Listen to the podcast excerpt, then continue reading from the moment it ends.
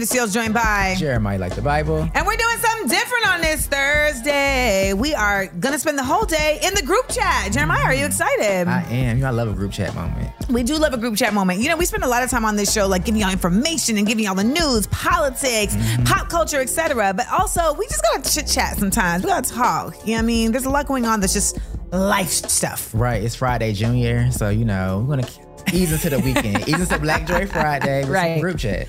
So we're gonna get into the group chat today. We got a lot of stuff to talk about. We gotta talk about like this child support thing, like mm-hmm. what, the, what the different ways in which it's, it's being approached. We want to get into that. We want to delve into it. Also, do black boys need gentle parenting or tough parenting? What is gentle parenting, right? Yeah. I think some of y'all are like, what do you mean? What you mean gentle parenting? Is that when I smack with an open hand instead of a closed fist?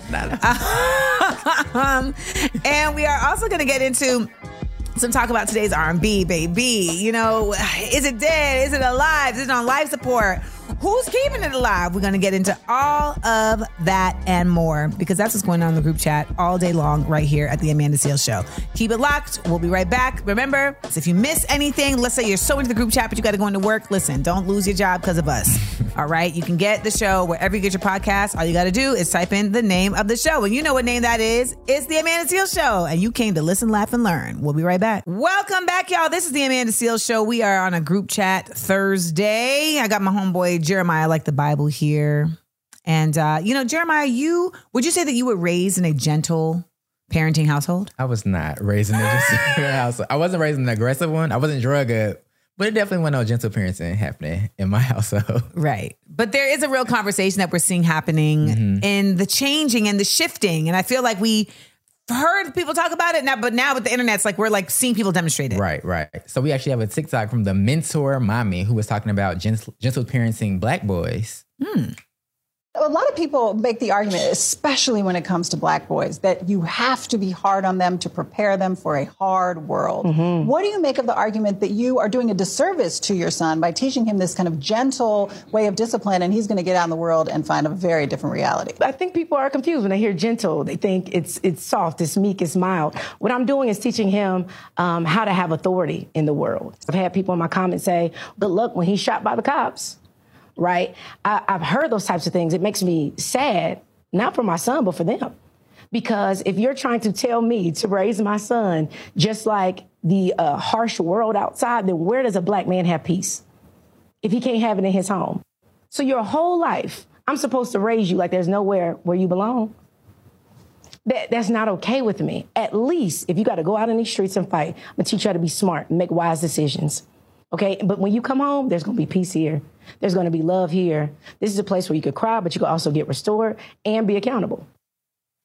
You know, I think this is really like revolutionary, actually, mm-hmm. because I think a lot of the reason why gentle parenting hasn't been able to exist in a lot of households is because like parents didn't feel like they had peace within themselves. Right, right, right. And if you don't do the work in yourself, you can't, your kids can't reap those benefits because you're still almost in a way like perpetuating behaviors that you grew up with. So if you had a negative environment growing up, if your parents weren't gentle, you're definitely not about to be like, let me go spend a block and be gentle with my kids. I mean, sometimes you can, but there's a certain level of self awareness that you have right, to have about that. Right. But I think there's also the other part that, like, I know, like, okay, for me, my mom was working her butt off, you know, and mm-hmm. she's like working with people that she don't like, mm-hmm. you know, mm-hmm. she's I mean, she liked her job, but she don't like that she got to like do this job like, mm-hmm. you know what I'm saying? And so you're coming home and you're you have anxiety, like you trying to decompress, but there's like a whole kid here that's like, "No, I am here and I am right. alive. Make right. me a big potato."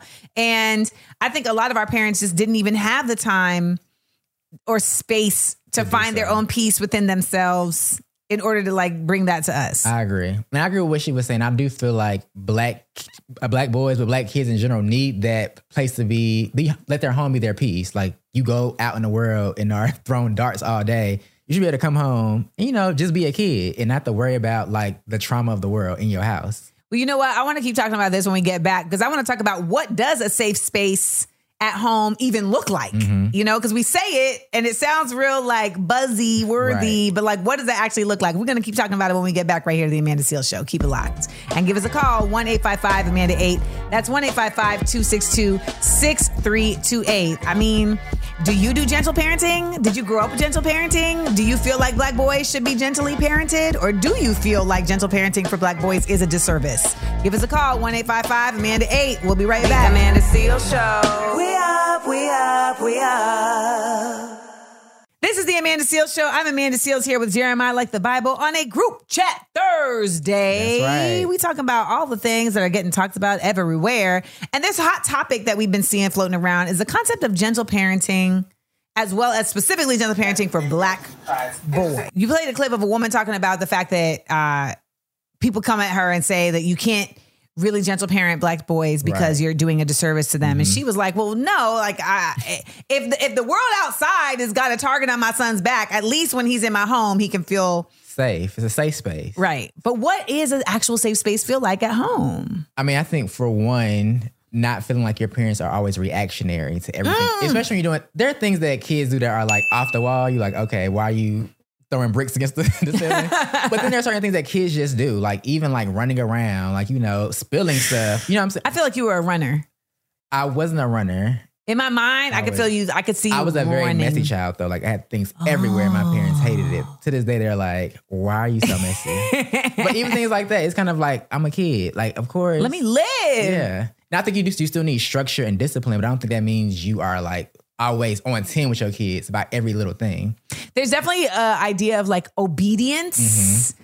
as like a rule of getting your children to be in line Mm-hmm. but like i think there's something to be said for and this is all this is all coming from two people that don't have children We were Um, parented. we were parented i mean i think there's something to be said for your kids knowing how to act outside right. right? And like when they come home, like they don't have that same stringentness. Mm-hmm. I will say this for me.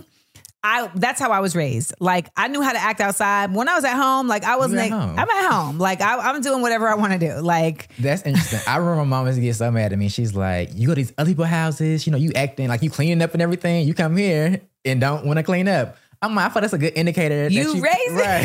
that I'm going to other people's houses and behaving and not acting the butt. Like, yes, I mean I didn't have a strict upbringing, but I had an expected upbringing. Mm-hmm. Okay. So what I mean by that is that like it wasn't strict in the fact that like I had an iron fist and it was like you better do this or else. Because I think that's the part that's like not safe. else. The or else. Right? Just feeling like you're always on edge because Mm-hmm. somebody gonna come, well, not somebody, but your parent, right? That's supposed to be like your your home space is gonna like flip on you. But my mom, like, it was more so like these are the expectations. You know what they are. Mm-hmm. So it's not like you're guessing. As long as you meet those, we we cool. Be cool. See, I think a lot of parents want you to fear them though, versus like respect them. Ooh. I think those are two different things. I think you can respect your parents and not necessarily be afraid of them, or you can be afraid of your parents and not respect them. Like I'm only complying with your orders because I'm afraid of you, versus I actually respect and trust what you're telling me to do because I feel like you have my good intent, my good um, intention. Well, that's the gentle parenting part right there. Right. Like, I think some people have a misnomer about gentle parenting. Like, they don't truly understand what that really means. So, we're going to talk about that when we get back. Like, what does gentle parenting actually mean? Because I know some of y'all listen to us and are like, y'all don't have no kids, and you can tell. Just say you have no kids without saying you have no kids. But we're, we're going to talk about it when we come back. What is gentle parenting? Give us a call 1 855 Amanda 8. That's 1 262 6328. What does a safe space at home look like you look like for you and your kids? And especially the fact that we don't have kids, we would love to hear from parents. Like, how do you make your home a safe space for your kids? 1 855 Amanda 8. That's 1 262 6328. The Amanda Seal Show. We up, we up, we up. Hey y'all, this is the Amanda Seales Show. Happy Thursday. It's Amanda Seales here, your favorite comedian and common sense specialist. I'm joined by Jeremiah like the Bible. And this is a special group chat Thursday where we are just talking all day long about all the things that y'all been talking about. And we're right now talking about gentle mm-hmm. parenting. The idea of gentle parenting, I think, for a lot of people just means you letting your kids do whatever they want. Like Right. you putting them in timeout and it ain't working. Like they sunning you. You know, like when we see the kids acting up in Walmart, it's like, oh, see, they they trying that gentle parenting mess, and that's not gonna work. Well, what is the actual definition of gentle parenting, Jeremiah, like the Bible? So the definition is this parenting style is composed of four elements: empathy, respect, understanding, and boundaries. I can tell you now, people felt some type of way of respect. Go on. and focuses on fostering the qualities you want in your child by being compassionate and enforce, enforcing consistent boundaries. So right there, we see that there is boundaries. There Mm-hmm. are boundaries, but I think the compassionate part is where people are like, "Yo, chill." Well, I want to read you one of the cons I think people get tripped up on. One of the cons they say is that it can be time consuming. Gentle parents requires parents to be to be active and present to support their children. And setting boundaries can be challenging.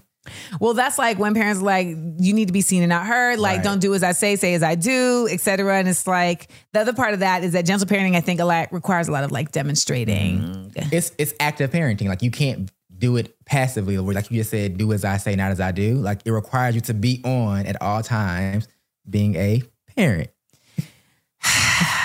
you know, They mad at me. They mad at me with that.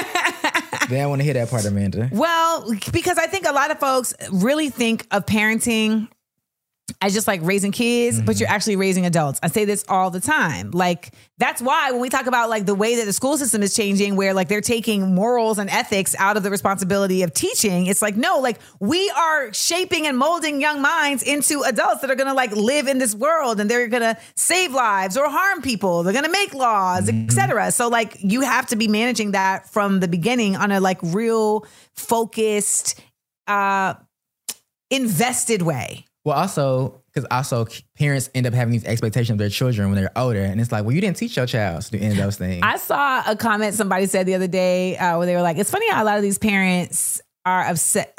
It's funny how a lot of these parents who raised us are upset at the way we were raised. right? It's like um, you wonder why your child's a hellraiser. You was a hellraiser. You was a hellraiser, and you raised hell in the house, and that's the other part. I think a lot of folks need to understand. Like this gentle parenting thing, I ideally, it's supposed to one break generational cycles of trauma. yeah. right? And two, it's really supposed to create an awareness for your child and their ability to communicate their feelings and communicate their um their thoughts that that does help them in the world.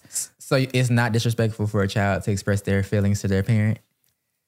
In a respectful way, no. Okay. I think that's the problem. It's like I think that a lot of the times these like our households get set up to where like kids don't have a voice, and then when mm-hmm. they are trying to express themselves, it just ends up being disrespectful because mm-hmm. there's like no other way to feel heard. You can't say nothing. you can't say nothing. But the original conversation about this started with someone, with this woman saying, like, people feel like gentle parenting black children and black boys specifically is a harm for them because mm-hmm. it keeps them like not ready for the world, which is so hard. But what I think is by having safe spaces with your parents, right? By having the understanding of like, I can be heard, that is actually how you're able to have the real conversations mm-hmm. about the world that they're about to step into. Right. So that they're not in the world being reactionary and they actually know what's up. Also, when people in the world harm you, you're able to come to your parents and be like, I was harmed outside of the home. Yep. And I feel comfortable telling you this harm happened and not scared that you go be on 10 or do something crazy. Or think that I'm lying or, you know, all the above. right. And then you now are an adversary just like the rest of these people. Listen, I'm here, I'm here for the gentle parenting. I like it. I like it. I like it. I think everything in my not in moderation, but every every child is different. You have to do it work Yeah, for your child. yeah, yeah, yeah, yeah. But I do like it on a base level, like something different, breaking generational generational curses. That's what I'm talking about. Y'all, we got to break it. We need to cut it. All right, y'all, give us your thoughts. 1 Amanda 8. That's 1 262 6328. If you, when you apply gentle parenting, do you feel like you're getting sunned or do you feel like you're seeing results? Hit us up. This is the Amanda Seal Show. The Amanda Seal Show. We up, we up, we up. What's up, y'all? It's the Amanda Seales Show. It's Amanda Seales here, and it is time for our newest segment, Jeremiah's Seales Show Superlatives. Mm. Are you excited for today's superlative, Amanda? I'm always excited for today's superlative. Thank you for that. So today's superlative is most likely to think Shotty sneak dissing. and it's going to none other than Coi Leray. Oh, man. Now I'm sure the people have heard about this story and they were probably waiting like when Amanda and Jeremiah go talk about this. I was holding on to it for this very moment. Okay. So if you don't know, let me catch you up. So Latto, you know, the Southside rapper, dropped a new song called Put It on the Floor. Yes. Where she name dropped Coi. Yes. And the, and the bar said, smoking on that gas, blunt big as Coi Leray. Okay. Coi Leray didn't like that. Oh, she right. went to Twitter and said, Latto, bye. He go talk about my body. Please don't come out here talking about nobody body. Like, seriously? Out of all things, LMAO, your, your blunt my size? This ish is never ending. I don't understand. Why would she be saying that the blunt is like Coi Leray is a real like petite Right, young lady. So to me, she's talking about more so Coi Leray's like fame. Right. So the fans were quick to point that out to Coi, like, girl, we I don't think Latto was dissing you. I think she was trying to like, you know, big up you. Cause you big. Right. And Coi was not having it. She said, Don't mention me, don't talk about me. If Oh. we're not cool. Also she, also, she said, Let's fight on Twitter. She said, let's fight. Let's fight. I was like, oh, this is getting intense. she want to fight Latto. She gonna lose that fight. Well, Latto didn't respond until Okay. she hit the stage earlier this week at Coachella. When she Oh. actually performed the song, put it on the flow.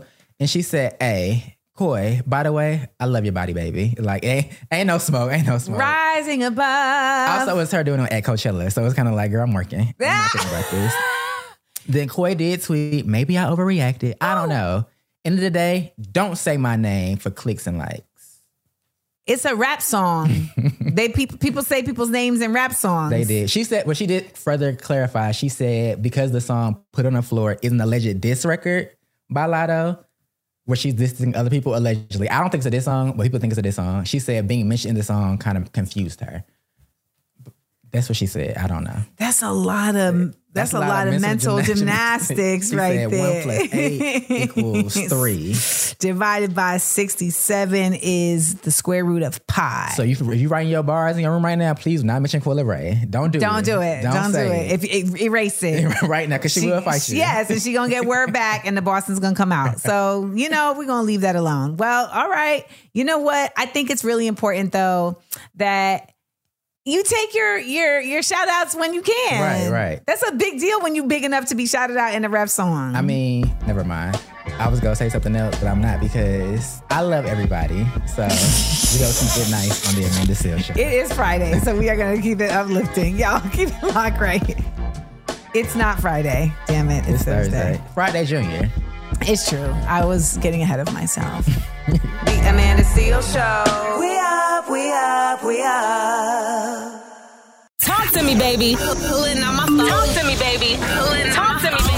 Call me anytime. Hit those phones now. 24 7. Make sure you call us up 1 855 Amanda 8. That's 1 855 262 6328. It's group chat on the Amanda Seal Show. Happy Thursday! This is the Amanda Seales Show. I'm Amanda Seales, joined by. Jeremiah like the Bible. And we're doing something different on this Thursday. We are going to spend the whole day in the group chat. Jeremiah, are you mm-hmm. excited? I am. You know, I love a group chat moment. there is a real conversation that we're seeing happening mm-hmm. in the changing and the shifting. And I feel like we heard people talk about it now, but now with the internet, it's like we're like seeing people demonstrate it. Right, right. So we actually have a TikTok from the mentor mommy who was talking about gentle, gentle parenting black boys. Hmm. A lot of people make the argument, especially when it comes to black boys, that you have to be hard on them to prepare them for a hard world.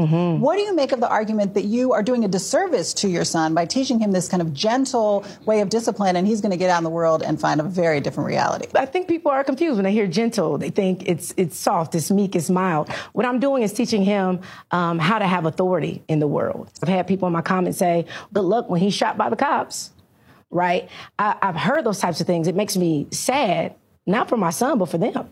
Because if you're trying to tell me to raise my son just like the uh, harsh world outside, then where does a black man have peace if he can't have it in his home? So your whole life, I'm supposed to raise you like there's nowhere where you belong.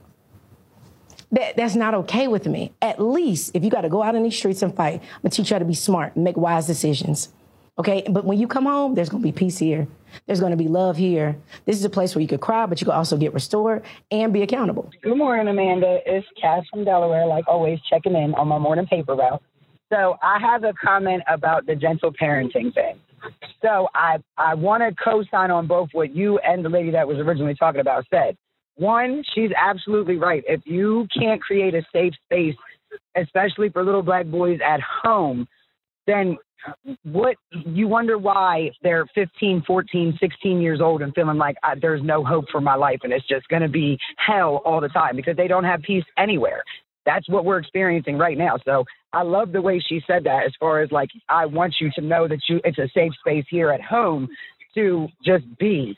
I think another thing what you guys are saying is like facts is parents from previous generations, because they were not raised in a gentle way or they were not raised in a situation where their feelings were validated as children, I feel like they grew up and it's the same thing. Like a lot of times they come home and because they don't know how to process their emotions, they come home, they take it out on the kids.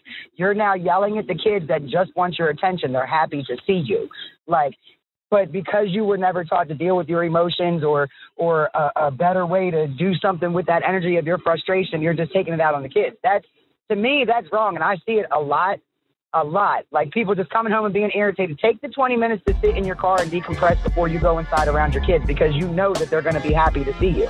All right, y'all, give us your thoughts. 1 Amanda 8. That's 1 262 6328. If you, when you apply gentle parenting, do you feel like you're getting sunned? Or do you feel like you're seeing results? Hit us up. This is the Amanda Seal Show. The Amanda Seal Show. We up, we up, we up.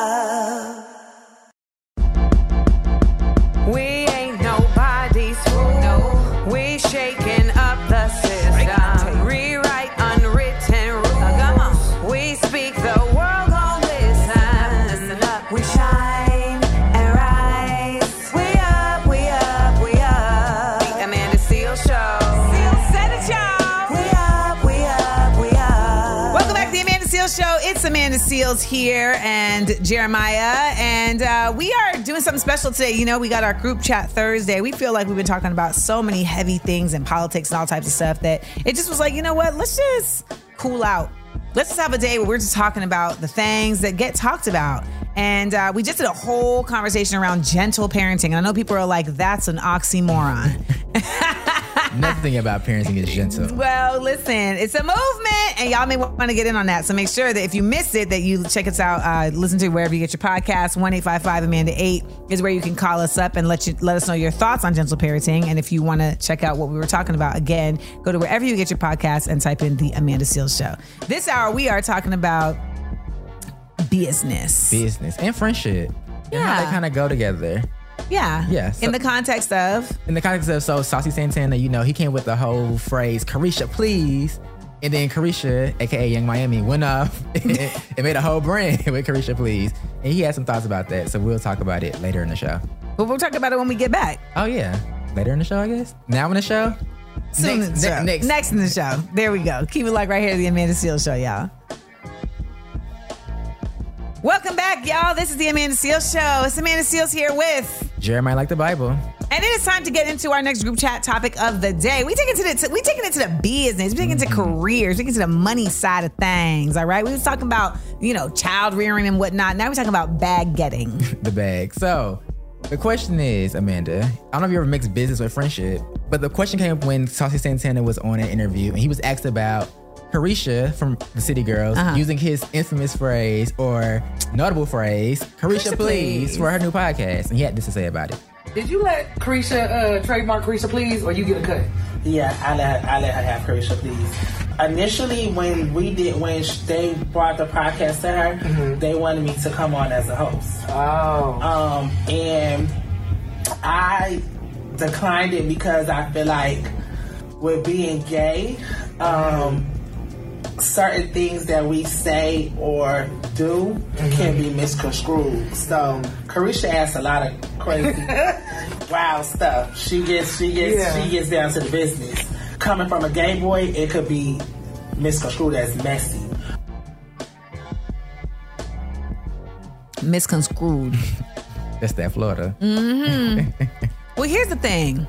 First of all, I just want to talk about this idea of like, I'm surprised that that's a question I would never even think to ask. Mm-hmm. Like, did you, are you getting a cut of the name of the show when like you as your friend, Some of you as friends, you as her friend would be like, oh, Caresha, please. I, bel- I, I agree with you because I'm the friend that's always getting ideas. First of all, I'm just like, I have an idea for this. Go do this. Go do this at all times of the day.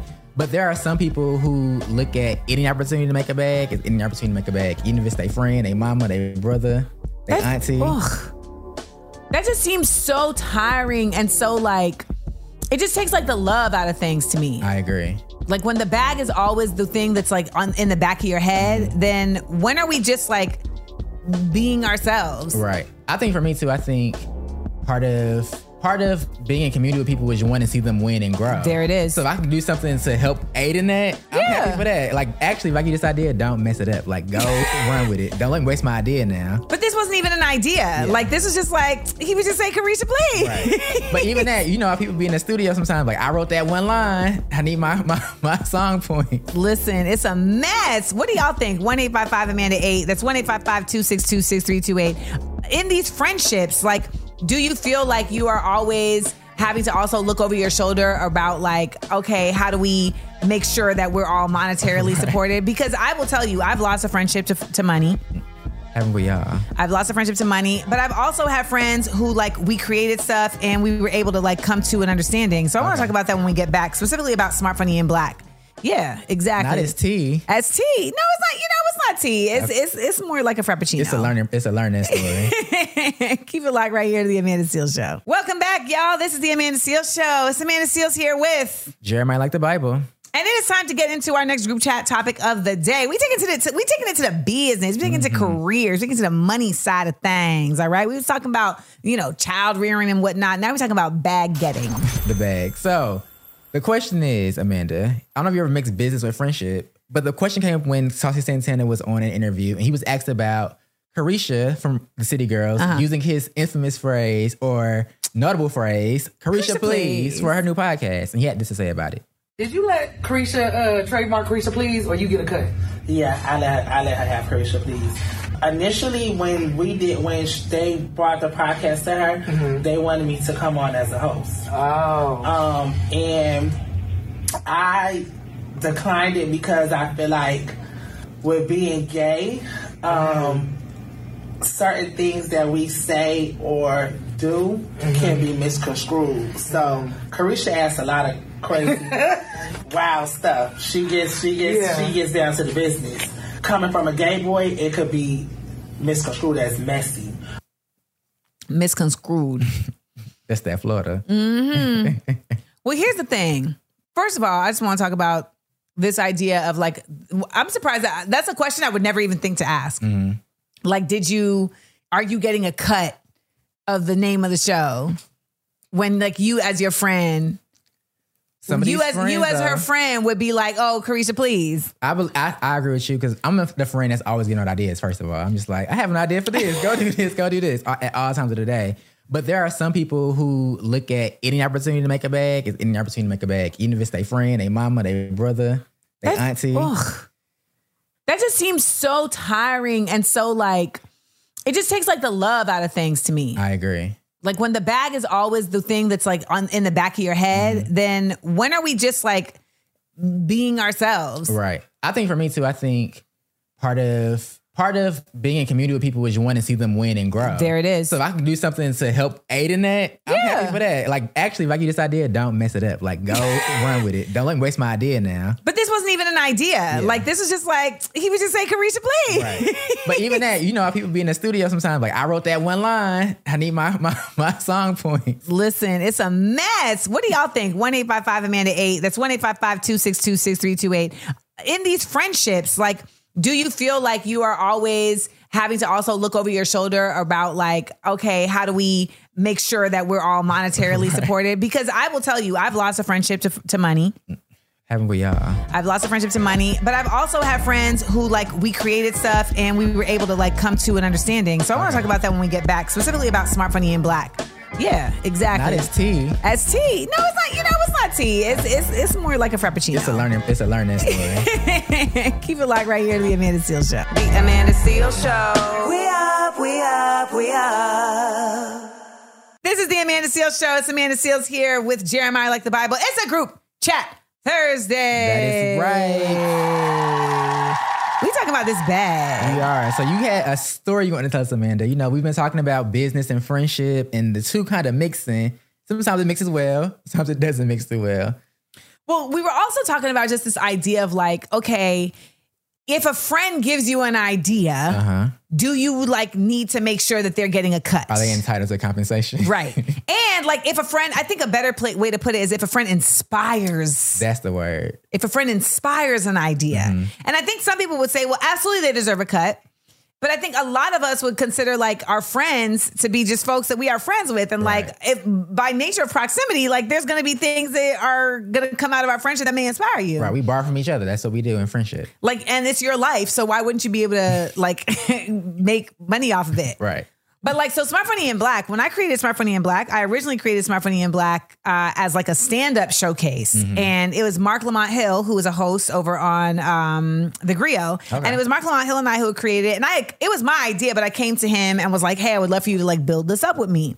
And so for like a year, we would do these weekly, uh, no, monthly Smart Funny in Black shows uh, at this comedy venue in New York. And then when I moved to LA, we we were no longer like we weren't talking and it wasn't like there was any beef it was just like he kind of like fell off the map and I, you. he kind of ghosted and I was and I was moving and I just couldn't I, I had too much going on trying to move across the country than to be trying to figure out like where this man Marc? at Where, yeah where does Marc Lamont?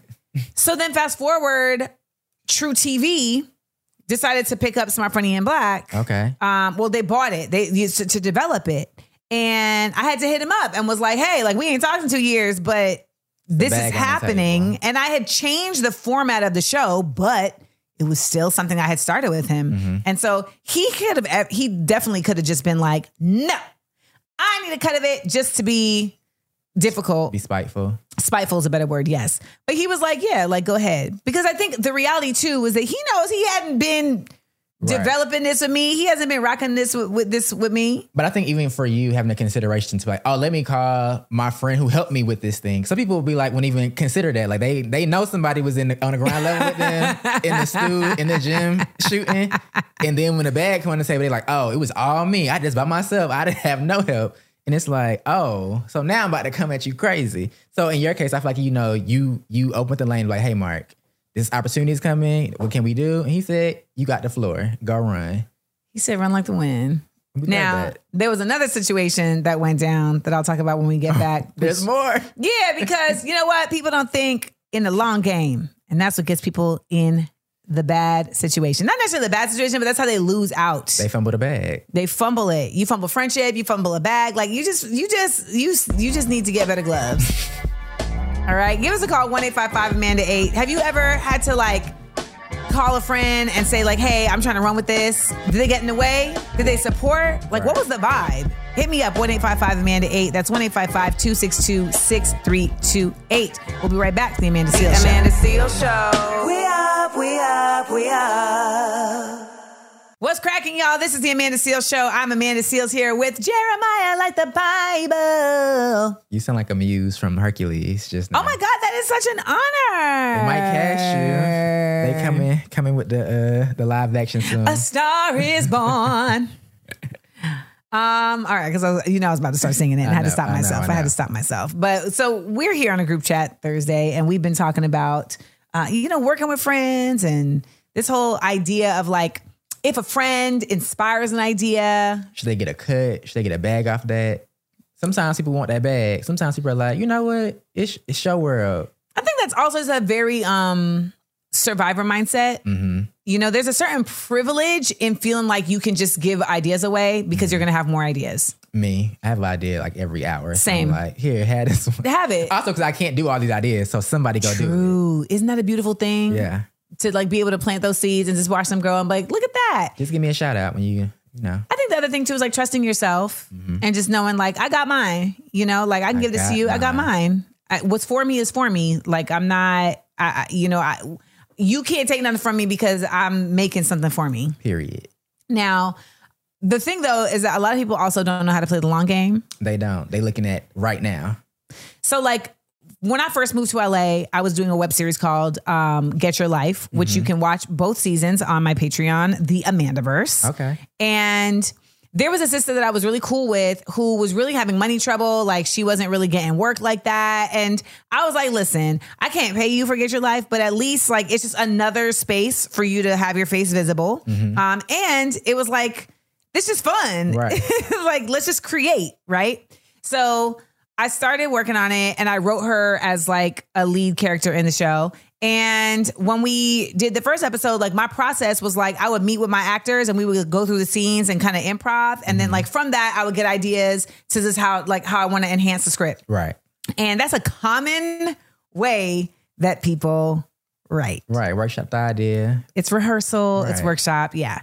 So she was like, Well, if we're going to do that, then I need to get a writing credit. Oh, And I was like, Why would you get a writing credit though? And she was just like, Because like you're writing based on like what I'm doing. And I was like, Well, you're doing what you're doing based on what I'm writing. right. And so there's a rehearsal here that's happening and natural things come out, but like mm-hmm. you're not sitting down with me and then writing the script. That's actually what writing is. Right. And she was like, "Well, the SAG bylaws say," and I was like, "The SAG, by- the, the WGA bylaws, the Writers Guild of the America bylaws say that improv is not writing." Because actors improv all the time. Some of our favorite moments in movies were improv, and they ain't getting a writing credit. No, they did not get a writing credit for that. they got that acting credit. then, like, uh, and so I ended up taking her out the show. I ended up taking her out the show, and you know, I'm not saying that I'm like a superstar, but I'm popping. Right. You She not. a whole radio show. She not. We in seven cities. We in seven cities And and, on podcast. yes, and she's still trying to figure it out. And I'm not saying that my pod, I'm not saying that my web series is going to change the game for her. Right. But I'm saying hitch your wagon, hitch your wagon to folks that are always working. Right. And even if they don't have the money for you yet, it lets you know though they always have ideas. Mm-hmm. So they're always creating spaces. So if you have demonstrated your loyalty, they call it sweat equity. You demonstrate some loyalty, baby, they coming back for you. My assistant is someone who interned for me when they were 17. She was lying about her age. I thought she was 18. And I'm dreaming. and she was and she was so good. I was like, when I get when I get popping, I'm coming back for you. Well, I think people people neglect that. 13 years later, she's still with me. People neglect that part. Like, But she has know, a whole other life. Let me just also say that. She's ahead. she rocks with me, but she also has like a whole like booming, bustling life. What were you saying? Well, people neglect the fact that people remember who was with them in the beginning. People love to go back and be like, when I need, like even now, you know how they always say work, work across and not up. Yep. Like your peers rise with you, and Yes. as they get, like I got friends now who are at who are at like uh production companies Yep. as like execs. And Yes. and they're like, oh, Jeremiah, I'm thinking about you. right, and it's like, oh wow, we I guess that really did work. We all growing together. Long game, y'all. Long, game. game.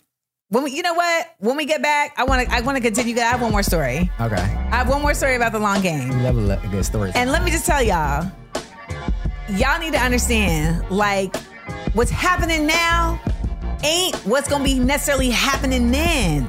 yeah, That requires vision, and we're gonna talk about it when we get back right here to the Amanda Seales Show. The Amanda Seales Show. We up, we up, we up.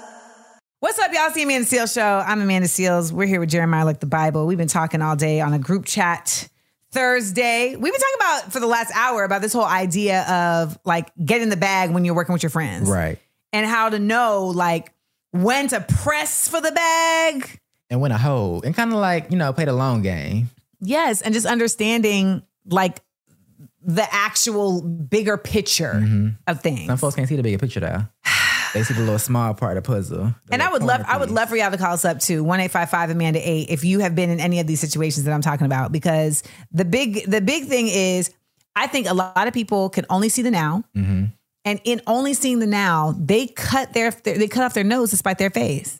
talk about it. So when um, Smart Funny and Black had originally gotten uh, purchased by truTV, I've, I told you earlier about how I had to like go to Marc Lamont Hill and be like, "Hey, like this is what I'm doing. Like, are you Right. gonna let me rock out solo?" And he was like, "Yes, beautiful. Mwah. Thank you, Marc." Chef's kiss. then the logo that we were using at the time was something that had been created by um, my intern. Like I had interns when I was in New York that were in different fields. So like Okay. graphic arts, admin, etc. And my graphic arts intern had created this logo. And it was a fairly basic logo, but I mean, it's what we had been using. So it was like, okay. So I hit her and was like, you know, we'd like to use this logo for the show. How much would you charge us? This girl was currently working at the Nike store. Okay. Okay. She got a lawyer, Okay. Had a lawyer contact my lawyer Okay. and said that it would be $90,000 I must fill out my chair, y'all. to use the logo. Now, some of y'all are like, I don't see the problem. 90K is a big number, though. Sir, It's a big number. 90,000 is a huge number, particularly on a show that's like being developed by truTV, Right. which do you even know where that is on the dial? like, I'm, I mean, the, the, the thing about it though, that was so bonkers to me. And so I know y'all are like, well, what did it matter that she worked at Nike? So my thing was this: in some mindsets, you might say, "Well, that's why she needed ninety thousand because she's working Mm-hmm. at like a retail store." But if we're talking about art, art becomes much more expensive when it is created by someone who actually has a name in the field, Right. right? So if like I don't know, Kehinde Wiley had d- designed our logo, logo. yeah, then it's a different conversation, right? Because by his name being attached to it, like the value of it goes up. You don't got no name, but Mm-hmm. You know what she didn't think about? She could have made a name. That's true. This could have been your in. Mm-hmm. Be like, I made this for this thing. And I'm gonna take it to an I'm gonna take it a step further. She could have said, you can use it for free, but I need two percent or I need five percent. I wouldn't give her five percent, but I would need I need two percent of all earnings Mm-hmm. wherever the image is present. Right. Okay. So that's merch, that's rec- recordings where there's a deal attached to it, etc. Right. Which a lot of uh, graphic artists do. They'll be like, Mm-hmm. they have like their flat fee or whatever. And they're like, okay, now I'm getting commission. A off- royalty. right. A royalty off how you, you use it. Yes. But she wasn't thinking that way. And so what did I end up doing? Scrapping it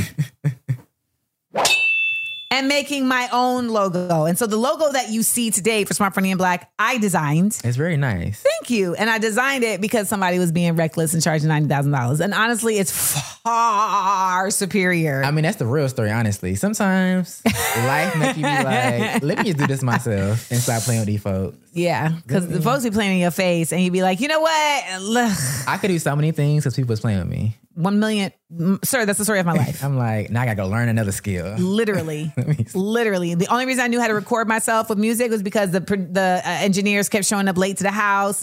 They on the phone. They eating. I was like, you know what? Let me learn Pro Tools. If I could learn how to cut my hair and retwist my hair, it's over for y'all. over.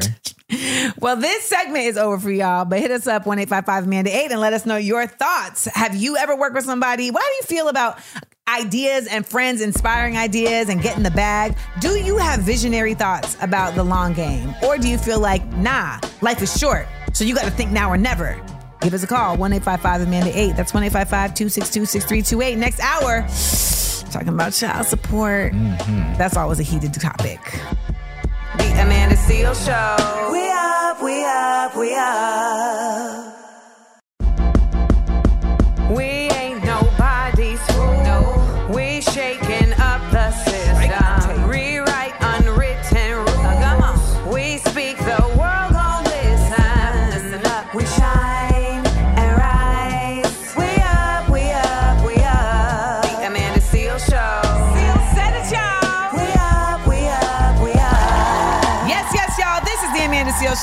Amanda Seales, joined by. Share might like the Bible. And we are here on a group chat Thursday. And we've been talking all day about all types of topics, man. We've been talking about, you know, the bag when it relates to you and your friends working together or getting ideas from friends. We also talked about this idea of gentle parenting and like, how do you mm-hmm. apply that? And is even good for black kids. Like, does it help or hinder? We've been talking about that. But speaking of black children, well, not, mm-hmm. not even just black children, black parents, the black family, we got to talk about the black dollar. Yes. Earlier this week, we reported how Antonio Brown, uh, football player Antonio Brown, uh, was arrested for child support, like Yeah. ten thousand k. No, no, was it ten thousand? No, sorry, that was Tyrese. Tyrese actually was crying about child support because he said that they're trying to give him ten thousand dollars a month. Antonio Brown was arrested for back child support. So this opened up a conversation around like when do we feel like it's necessary to bring the state into our Relationships, our family unit, all Yeah. those things. because I mean, we try our, as hard as we can. Like, I feel like to make sure that like black families are not disrupted by the state. But then there's mm-hmm. scenarios where it's just like, ugh, I had to do it. And some of y'all been calling up this week and telling us your situations, and I love it. Thank y'all so much because when you share your situations, I'm I'm telling you, it helps people to get perspective on how they can move on their options. So make sure to keep those calls coming. One eight five five Amanda eight. That's one eight five five two six two six three two eight. When we get back, we're gonna keep the conversation going to talk about like what does co-parenting mean when it comes to the check? Like, is sending the check considered co-parenting? No. But we'll get into it. Jeremiah, like the Bible has told you his thoughts, and we're going to talk more about it right here on the Amanda Seales Show. Don't go anywhere. It's time to listen, laugh, and learn. We're here and we're listening. We're laughing. We're learning. Happy Thursday, everybody. It's Amanda Seales here with Jeremiah, like the Bible, on this lovely April 27th. And we've been talking all day on this group chat topics. And, you know, we wanted to talk about the child support topic because so many people called in during the week They have. when we uh, put out the news story about Antonio Brown getting arrested about black child support. And we also thought about this like idea of like celebrities oftentimes I feel are in the news for not paying child support. Right. And it becomes a question of like, so y'all just couldn't send a check? But then the next question becomes like, is that enough? Right. Is that quote unquote co parenting just writing your name on a check, send it to the mom and be like, all right, I paid for the baby field trips and shoes this month. Leave me alone. I mean, why do you feel like that ends up happening? I feel like sometimes it's because there is not a real effort at co-parenting. Like mm-hmm. I don't even think a lot of folks even know how co-parenting really works. I mean, I heard somebody say once that basically a lot of people don't plan to become parents. Like, you know, Right, right, right. they did a little thing. It's thing. gonna get even worse now. Right. With the Roe v. Wade repeal, it- it's just they did a little thing and now baby's here. So now they kind of have to just like deal with it. suck it up. Right. And I think if you are in a situation where you have to deal with it, you like, what's the easy way to deal with it? I can write a check Right. be on about my business, which is also at the That feels like charity. Yeah. A business arrangement. But it's a- Transactional. But it's a child, an actual living, breathing person who needs, like we talked about in the first hour, just a parenting, actual active parents, not someone who just goes send a check for them to go buy shoes with. Well, I know that like my father really thought that he was being like put under wraps by being forced to send money. And it's like my mom didn't put my, my, my father on child support till I was eight. And it was only because she was like, I really want Amanda to be in these extracurricular activities. And like mm-hmm. we just need an extra little couple dollars like to do it. I mean, piano lessons ain't free, gymnastics ain't free. Gymnastics definitely ain't free. And can you contribute? And it was really like, Well, because kids cost money. I don't know if people realize that. Like, Kids cost Adults money. cost money, Yeah, I was gonna say right because we always see people talking about like, oh, I can't date right now because I don't got money. right. Kids, you got to pay for. If, Food. if they're like young, like daycare, like even daycare costs these days are astronomical. To send your kid to the daycare for while you at work, that's a check. When I see the amount of food that a household with kids consumes, I'd be like, yo, how is this possible? And imagine you have more than one. So it's like, And then like boys too, like y'all just be like devouring everything, savagery. My mama was like, listen, I put this box in here on Monday. You need to last at least Friday. Come on now. Dang. I mean, it's very real. And I think a lot of, I think what you said is really real that so many folks are just not planning to be parents. And so it just becomes transactional. But in that regard, that means that there's one parent who is stuck with actually parenting. Right. Right. You're stuck with a burden. Or or the blessing, or the blessing. yeah. But sometimes too, you see it too on the flip side, they begin to resent the child now because Oh, we've definitely the, the, the other parent not chipping in. Now it's all on me. Now I'm at the child. And it's like, well, I'm just here. I ain't I'm not Right. The I'm- child didn't ask to be here. Right. Well, when we get back, I want to talk more about just this concept of like, what does support really mean? Okay. Like when we talk about child support, we're talking about just money. and I would love to hear from you guys. Like, do you think co parenting is just the basics of like providing money? Or is, eh, eh, does it, is it like a cherry on top to do more than that?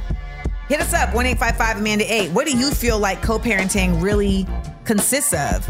All right, so when we get back, we're going to have somebody who actually can speak to this from their own experience right here on The Amanda Seales Show. The Amanda Seales Show. We up, we up, we up. What's good, y'all? It's the Amanda Seales Show. I'm Amanda Seales here with Jeremiah, like the Bible. And we've been talking about this concept of child support, not concept, the reality of child support. And just like, what does it really actually mean uh, beyond money? Because I feel like we get so stuck in the like, oh, the dollar bill, right? Like the, Dollar, dollar the bill, dollar yeah. amount. We always hear about that, like the dollar amount, the dollar amount, the dollar amount. But like, what does ch- ch- actual child support really mean? Well, we we got our our resident um person who's actually experienced this, Supreme, our engineer extraordinaire, joining us. And Supreme, I want to hear from you. Like, what do you feel like child actual support is? I'm glad you didn't call me a resident child support expert.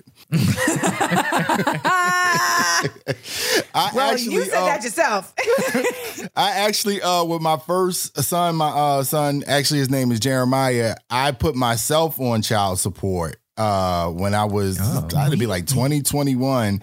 I went and put myself on child support because I was having issues with um, my son's mother. And it's it's layers to the whole child support system because one point it gives pers- a person control of another person's finances and also gives a chance to kind of silence their voice of being at least in my situation of being boisterous with you know how my money was being spent or what my money was being spent on Oh, so you're saying it silenced your BM's voice?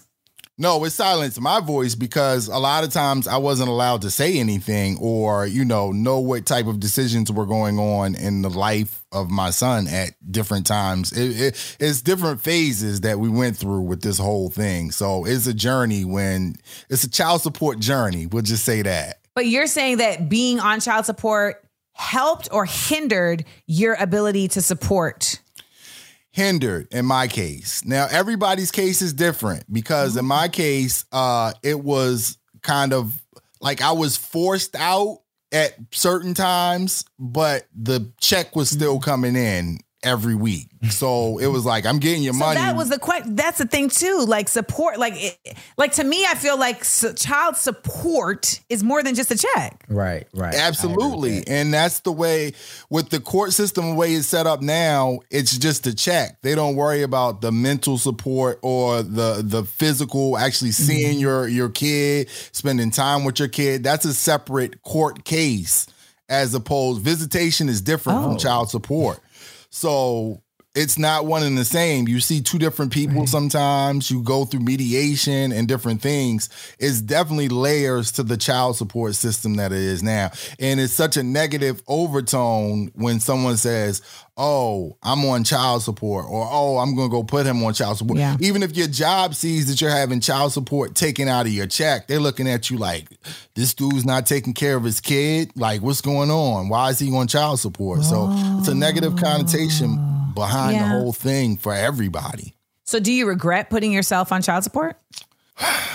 Sometimes I do to Deep be ancestral completely honest with you. side. yeah, sometimes I do and sometimes I don't because uh, my son needed that money at one point in time and his mother got into some things that she shouldn't have been into. And I eventually had to get custody of my son and take him, you know, and make sure everything was good. So it's definitely layers to it. And I think a lot of times men just get kind of labeled of, you know, he's not paying child support or da, da, da, hearing one side of the story. And it's always two sides of the story. Most times it's three sides to the story. So, you know, that's just my perspective. Well, when we come back, I actually want to talk about that because I think moms just naturally get labeled as the, The better parent. Yes, like they're the nurturer, they're the better parent. And I'm not saying that that's not like kind of commonplace, but I do feel like it's made it to where dads have to fight so much harder. Mm-hmm. Even if the mom is a good parent, like dads have to fight so much harder to be like, I'm a good parent too. And I want to hear about that when we get back. Keep it locked right here. Well, have you ever put, did, did you put yourself on child support? Because I want to hear from the men. Like, Yeah, what has your child support experience been like? 1 262 6328. Let me tell you something. I know there's a lot of y'all that want to vent. And we got we got the mic right here. I know a lot of y'all want to call in like, let me tell you about what this lady did to me. What this Okay. We are here for you. Call us up. 1-855 Amanda 8. That's 262-6328. When we get back, uh, let's talk about moms and dads with Supreme. Yes, let's do it. And Jeremiah and me, Amanda Seales, on the Amanda Seales Show. The Amanda Seales Show. We up, we up, we up. What's good, y'all? Welcome back to the Amanda Seales Show. Happy Group Chat Thursday. We've been chit chatting all day about all types of things. Jeremiah, like the Bible. We've been here talking about uh, child support. We brought in our engineer, Supreme, to just give us some insight as somebody who has been in the child support system and who to my understanding like you were actively pursuing being a, fa- a present father to your child. A black father. Yes. Yeah, definitely definitely definitely. Do you feel like you were unfairly stigmatized as not as equal to your child's as a parent like from jump? Like was there already like when you walked in 200% 200%. Because when you go, like when you even go into court, it's like all set up for, you know, it seems like the woman is a more important parent than the man. And there's been examples of poor parenting on both sides where it's some mothers that are poor mothers, it's some fathers that are poor fathers. But I feel like that gender bias in court is just crazy how 90%, I think the statistic is actually 85% of the time primary custody goes to the mother. And it takes two people to raise a child, period. It takes two people to create a child, it takes two people to raise a child. How do you suggest like or what what was your experience in like turning that tide or do you feel like you ever successfully turned that tide? Well, you did eventually turn that tide with the judge cuz you got custody, right? Well, my my case is different. Like I say, everybody's case is different. So you know, when you talk about the blanket of child support and raising children, my my son's mother ended up losing custody of our son, my son. So that's where I kind of had. But how do step- you lose custody? I'm not trying to put the woman's business out there. She she does live in Jersey. Oh no, I'm just saying like you don't even I don't even need to know what she did, but it's like, do you lose custody because like you you brought the you brought it to court or is it No, just like that's the crazy thing about it too. Like this system is so it's so many layers to it. I'm gonna keep on saying that because CPS had a whole case file on my son's mother. And I didn't know anything about it until they were about to take him out of the home. So like they communicate with you to garnish your wages, they should communicate with you more to find Mm, out what's really going on with your child.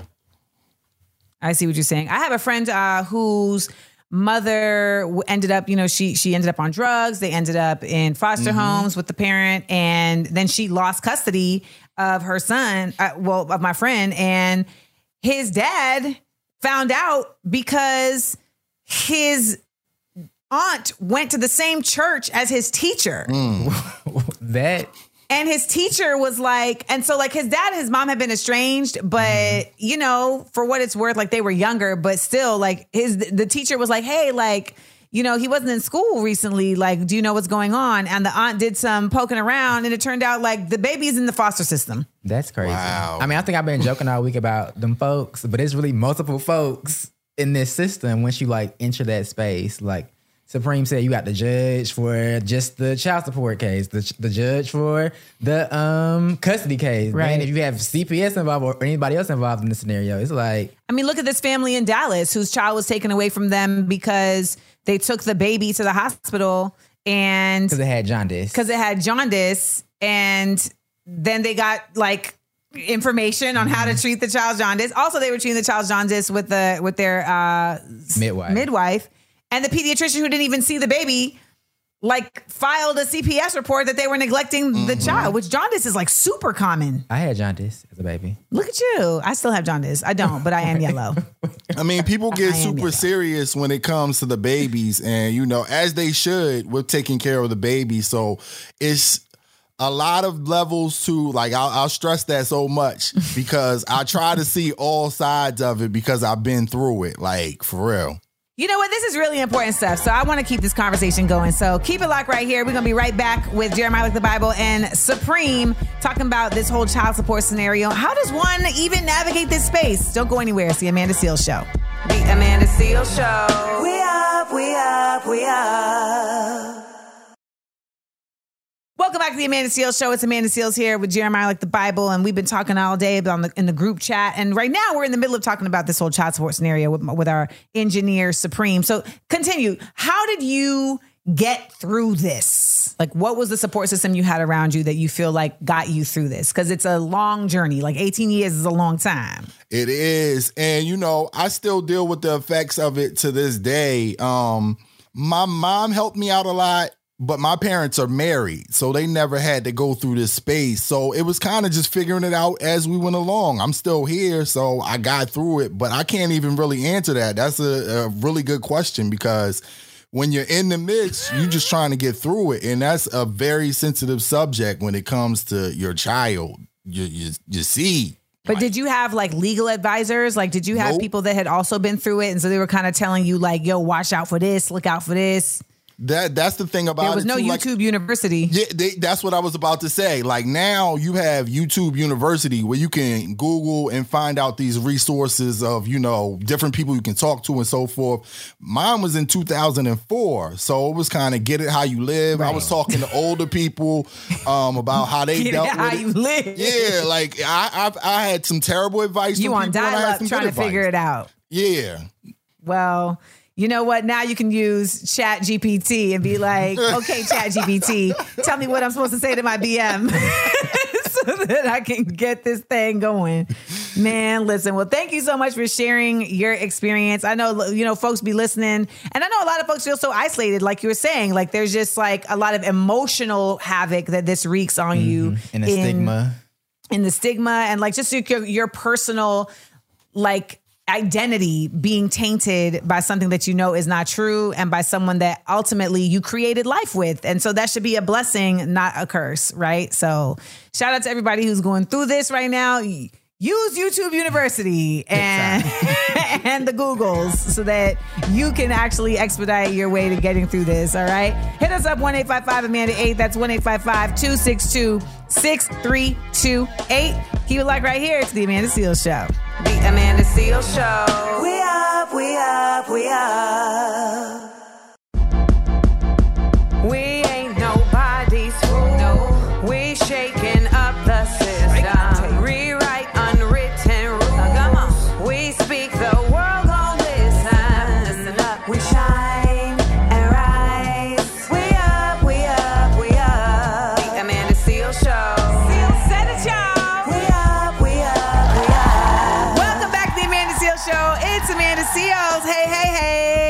A dope Thursday, man. it's been in the group chat all day. All day. We should make this a regular thing. I think so too. Yeah. People, I know they calling. They hear that, that phone. Like, I got thoughts. I gotta tell y'all about this stuff y'all talking about. Woo, man, we talked about child support. We talked about working with friends. We talked about gentle parenting. Yes. And we got more to talk about because you know what? The group chat is still going on. Plus, we've got six second headlines. We do. You thought we was just gonna talk about nothing today? Nah, no, not nothing. But you thought we wasn't gonna give you any news? You know, not, it's not that type of party. and learn. It's not that type of party. All right. So we're going to make sure we get into that. Remember, if you missed any of the show, you can go to wherever you get your podcast and type in The Amanda Seales Show and you can get your podcast. Also, if you listen to my other podcast, Small Doses, and you can also watch Small Doses podcast as we premiere a new episode on YouTube today at Amanda Seales TV. Side effects of Mean Girls. Yes, you know you want to see it. And I'm talking it and I'm keeping it I'm keeping it a buck. Okay? So make sure you check that out. And uh, stick around with us because we had Melanie Fiona on the podcast. We did. We had Melanie Fiona on Small Doses podcast, and she was talking about how when she came out, They was like, tone it down. You singing too good. You singing too good. well, we was like, okay, you know, we're gonna take her story as bar none. Right. But then turns out like this is a real thing that was not just her experience. And we got receipts. And we're going to share those receipts when we get back right here, the Amanda Seales Show. Welcome back to the Amanda Seales Show. It's Amanda Seales here on a group chat Thursday. And, you know, Jeremiah, you and I are both music heads. Mm-hmm. We love the music. You know, y'all listening to the music right now when you're not listening to us on these stations. And when Melanie Fiona, R&B songstress and more, mm-hmm. was on my podcast, Small Doses, she was talking about how when she started her career, they were like, you're singing too good. Right. And she was like, you know, at that time, there were a lot of artists who were popping, but they weren't necessarily like ballad like Right. balladeers. She was even saying like they thought her song "And It Kills Me" wouldn't do good on radio because it was a ballad, and we know that turned out to be not true. She literally won a Grammy. But that story was like, oh wow, like we thought it was more so like unique to her. Right. And then came this. I don't understand what they want. So, so basically, they want me to sing it like I'm not as good of a singer. Like, I'm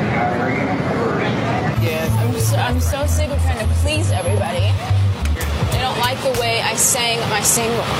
They don't like the way I sang my single. They said I made it too challenging, that people can't sing along with it. So you want you to go back and re-record it? Yep. Straight from here? Yep. I hate record labels. So, do you remember the show The Newlyweds on MTV? Is that Nick Lachey and Jessica Simpson? That is. So is that Bumblebee tuna? Doesn't have Bumblebee. What was it? Chicken of the- chicken of the sea sea. is, is actually tuna. Yeah. Yeah. Mhm. So on the show, she basically talked about how they the record label made her go back and re-record a song because she sang it too well. Mm. And they feel like people, you know, couldn't, I guess, mimic it. They wouldn't be able to sing along with her. Because, you know, Jessica Simpson has some very big vocals. Uh, Right. I mean, she was definitely out here like, yeah. I mean, but that was the era. I thought, you know. uh, well, you know, at that era, you also had Britney Spears, Christina. But Christina Aguilera is what Oh, I'm thinking okay, of. yeah. Mandy Moore. Right. Mandy Moore was more Christina. I mean, was more Britney, of it all. Yeah. I mean, I just thought this was interesting because I definitely had only attached this to like R and B, Right. but the white girls was getting it too in the pop side of things. And Jessica's like 04, 03, like early 2000s. So this is not a new phenomenon because people are trying to like shade Melanie, like, oh, when she came out, that was way later. I don't believe her. The proof is in the pudding. the pudding is proofed. I mean, I just think that it's really, again, another example of how these record companies be controlling the art and what we're receiving, and we don't even mm-hmm. realize it. The same way that like these fashion magazines be controlling what kind of fashion is coming out. Like you don't even know that they just decide the color this year is periwinkle. And So you'd be everybody like, why is there so much periwinkle? Like right now, I just be wondering, like when, when, when, when will cargo pants go away again? never. because they're everywhere. And here's the problem. I know that I bought cargo pants right now, and I know that I'm only gonna wear them for like maybe two years because they're gonna go away. I'm wearing some now. Lord have mercy. Well, you Well, know what's not going anywhere? What? R&B. You know, I don't know because there's a lot of conversation around uh, is R&B dead, and we're gonna have conversation around it when we get back right here to the Amanda Seales Show. Don't go anywhere. The Amanda Seales Show. We up, we up, we up. Welcome back to the Amanda Seales Show. I'm Amanda Seales, man. I'm here with Jeremiah like the Bible. We've been in the group chat all day. We were just talking about how when Melanie Fiona was on my podcast, Small Doses, she was saying that they wanted her to not sing like an actual singer when she came out because they felt like that wasn't going to sell records. Well, fast forward, here we are in 2023. I don't know about you, Jeremiah, but I don't feel like we get like a lot of like singer singers, No. and I think that's part of the reason why people be saying R&B is dead. Well, yeah. What's What? Well, somebody said too, a lot of girls just, a lot of girls growing up, think about Aretha, like Whitney, they grew up in like the church. Church, yeah. right? They was like the girls ain't growing up in church no more, so they missing that part. Also, the girls that they're studying didn't grow up in church. They're like no Whitneys or Arethas to like study. Oh, okay. They are modeling themselves after other quote unquote, non singers. So, you know, you got more non singing. Like, what would you consider to be a singer who is more like a style singer versus a singer singer? Um, like I feel like Ashanti is more of a style singer than a singer singer. I mean, I think SZA. I love SZA, but I think SZA has a, a style. Like I wouldn't Yeah. consider SZA a top vocalist, but she has a unique style. She makes unique, great music. Even like Aaliyah. To me, like Aaliyah was like more of like a style singer, you know, like she's not gonna belt like whereas Brandy's gonna come over here and like Right, belt some right, stuff out. Right. Everyone in that area, they all have their own little lane. Yeah.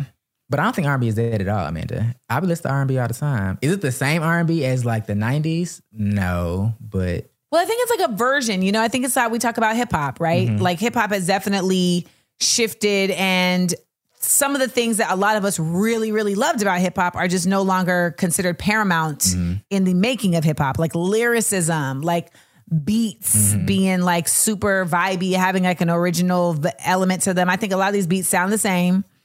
And then I think a lot of the lyricism is lost because it's more about Kate. It's more about like creating a vibe than creating like a metaphor. Right, that's true. I mean, I think the same can be said about R and B. I think at one point it was about like those big belts, those big moments, like that that third verse, that bridge. You, Right. You don't hear a note. You shouldn't be in the car like ah. We don't even hear a bridge no more. Now it's like.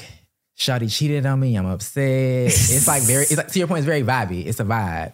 The other thing too is that like OG R and B, the songs were basically like coming from the first two months of a relationship. Mm-hmm, It was just love, love. Oh my God, you are everything. Current R and B, the songs are all coming from like the first two months of a breakup. It's just like I hate myself. I hate you. I hate everything.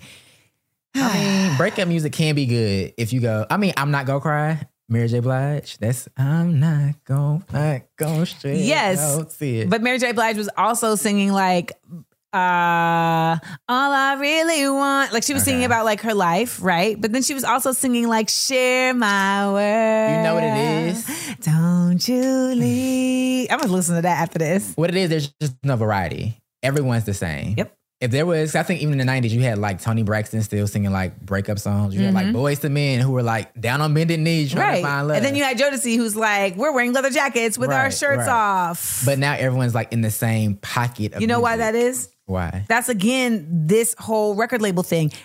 Art and commerce very rarely work in a real way as tandem Mm-hmm. because once you get business people in there that aren't creatives, they're not thinking in terms of creativity. They're thinking in terms of bottom line. That's true. So they're making widgets. they're like, oh, that worked. Let's get four others just like it because that works, which to me is nonsensical because those four others that are just like the first thing are cannibalizing the first thing. Mm-hmm. So it's like that to me doesn't mean doesn't mean like sustainability. I love the fact that there's like Jazmine Sullivan, but then there's her. Mm-hmm. You know, then there's other folks like um You have like Summer Walker. You have Ari Lennox that are, that are out. oh yeah, Ari Lennox. Yep, yep, yep, yep. They yep, have yep. their own like unique vibe and stuff. I love Sir. Oh yeah, I like Lucky Daye, Giveon. He got the bass. He holding it down for the bass singer. I like this white girl, Charlotte Day Wilson. She's got like a different kind of voice. Um, you, you, like know, Yebba? I do like Yebba. I like Yebba. I think ultimately she's a singer, Mm-hmm. you know, and there's just a lot of like left to be desired to hear like sing singing. And I just I want to hear more sing singing. A note. Hold it out. Ah. I want to hear that. They so can't do it. They can't hold them. we'll see. What do y'all think? Is R&B dead? One eight five five Amanda eight, or do you think R&B is just on a different phase? Do you think we'll ever get singing again? What do you want? What do you think? We want to know. One eight five five Amanda eight. That's one eight five five two six two six three two eight. When we come back. We got some 60 second headlines for y'all. We couldn't just ch- kind of chit chat all day. We got to give y'all some news. So keep it locked right here to find out what you missed out on. The Amanda Seales Show. We up, we up, we up.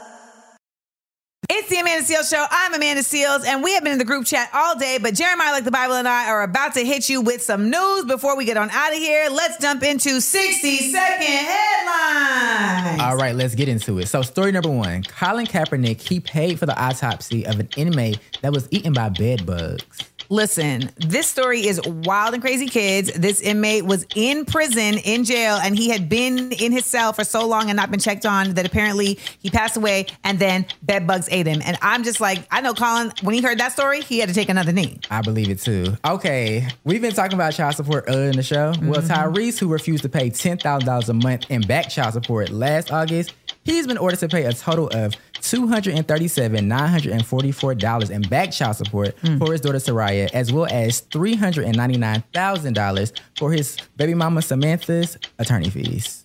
I guess the dashiki didn't help. Uh, nah. He should have worn a kufi with it. All right, last one. Senator Ed Markey calls on Clarence Thomas to resign amid the controversy over the justice's financial disclosures and ethical concerns about the nation's highest court. And he's the first senator to do so. Listen, this has to become like a whole thing. Other senators need to come forward. I want to hear all the senators speaking about this because this is the only way it's going to change. People really don't understand. The Supreme Court is the only judicial system that has no ethics and no, they literally have no ethical rules, and yet they're the highest court in the land. Thank you, Markey, for setting the tone. And that has been 60 Second Headlines. That's Keep it locked right here to the Amanda Seales Show. Amanda Seales Show. We up, we up, we up. Woo child. Been a cool day right here at the Amanda Seales Show. We had a group chat Thursday. We just had a, a lot of conversations today that I think really are the kind of things that people are talking about in their group chats. Little group chats. I'm sure the group chats are like jumping right now. Like, did y'all, y'all heard them in the Seales show? they talking about child support. We were. We were talking about child support. And you know, I feel like a lot of the, the the podcasts be trying to just sensationalize things, but here we're really trying to talk about things like really get to the bottom of it. So if you want to hear more about what we were talking about today, which was uh we were talking about gentle parenting and how it relates to black children. Do the do the black kids get to be gently parented? Do they? They do. They do. They deserve. We talked about it. We also talked about the whole idea of like if your friends inspire an idea, is it your responsibility to pay your friends? Like, how does friendship and and bags work? Because a lot of times it gets in the way. We also talked about child support and just the reality of what child support is and how the system be wilding. And then we talked about R and B. Is it live? Is it dead? I'm gonna bring out the defibrillator. Well, if you want to get on any of those conversations, make sure you hit us up 1 855 Amanda 8. That's 1 855 262 6328. Tomorrow, you know, we got a fun day Friday, Friday. Black joy. All day long. All right. So don't go anywhere. Well, actually, no. Go do what you're doing and then just be with us tomorrow. okay. And remember, if you want to check out my other podcast, Small Doses, our latest episode premiered yesterday. It is Side Effects of Mean Girls. And if you want to watch the episode, then you can go to my YouTube, Amanda Seales TV, and check it out with your own eyes. All right. Remember, we are each other's business. When we look out for each other, we lift each other up. See you tomorrow. The Amanda Seales Show. We up, we up, we up love.